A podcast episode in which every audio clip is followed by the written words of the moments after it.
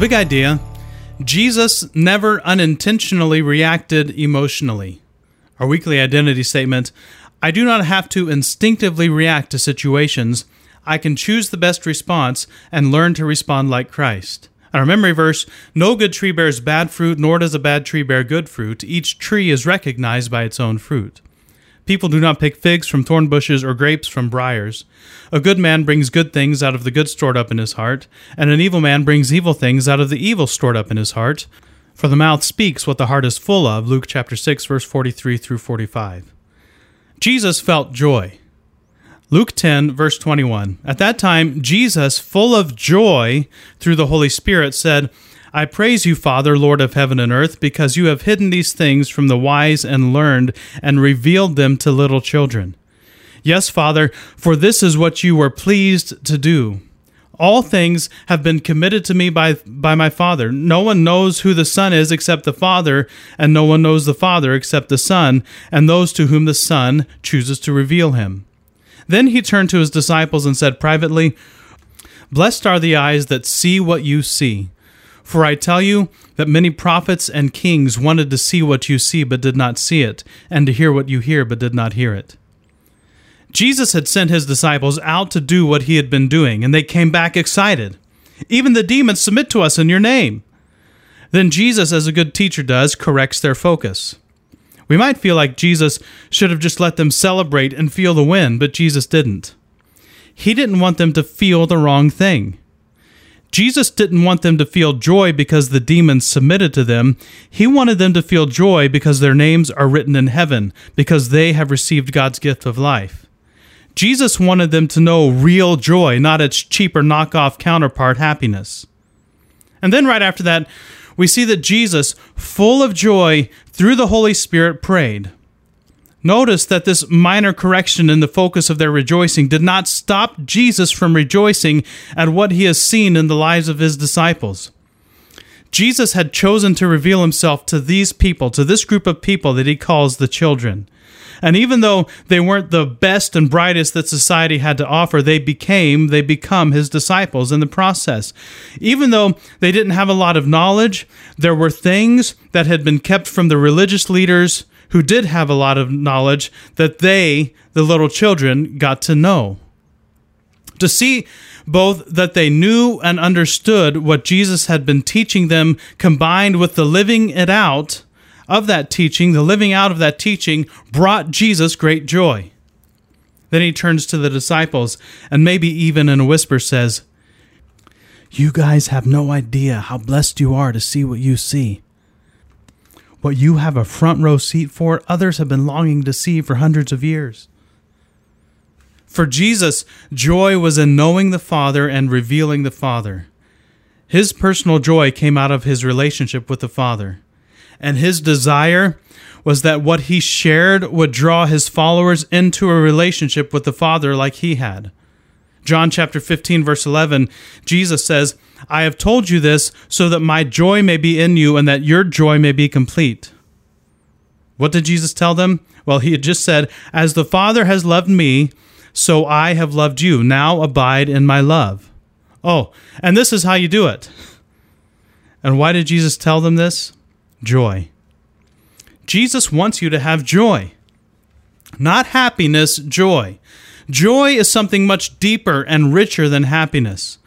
Our world has embraced happiness as the barometer for success in every area of life.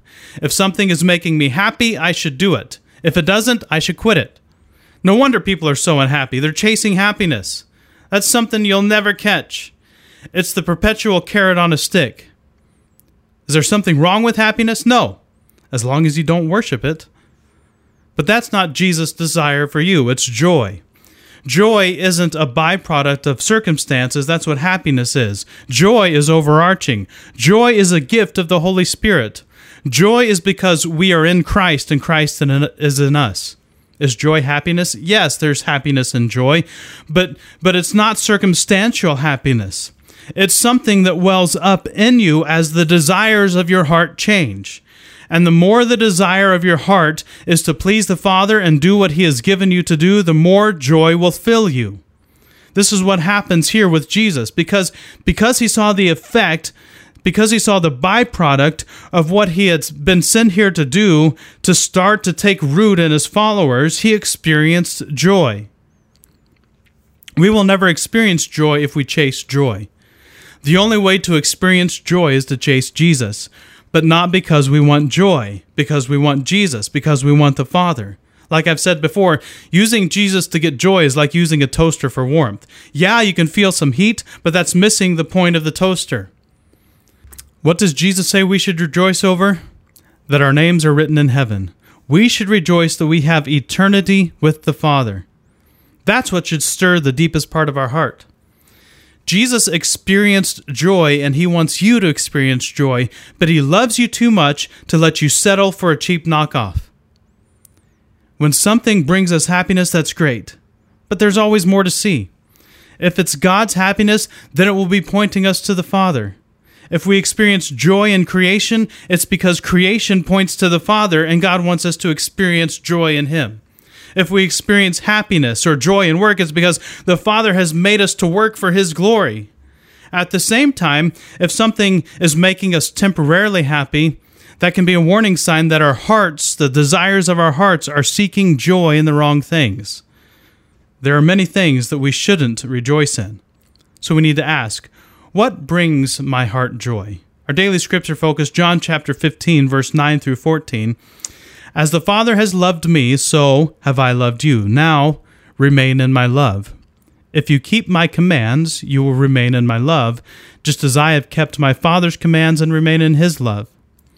I have told you this so that my joy may be in you and that your joy may be complete.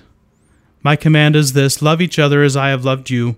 Greater love has no one than this, to lay down one's life for one's friends. You are my friends if you do what I command. As we wrap up, I ask you to take a few minutes and pray and think through a few things. First, conceptualize. Imagine the Father talking to you right now, giving you a mission and telling you to do something for Him. Imagine yourself going out and accomplishing that task. And now, upon the completion of that task, imagine the joy you feel for having fulfilled something that the Father gave you to do.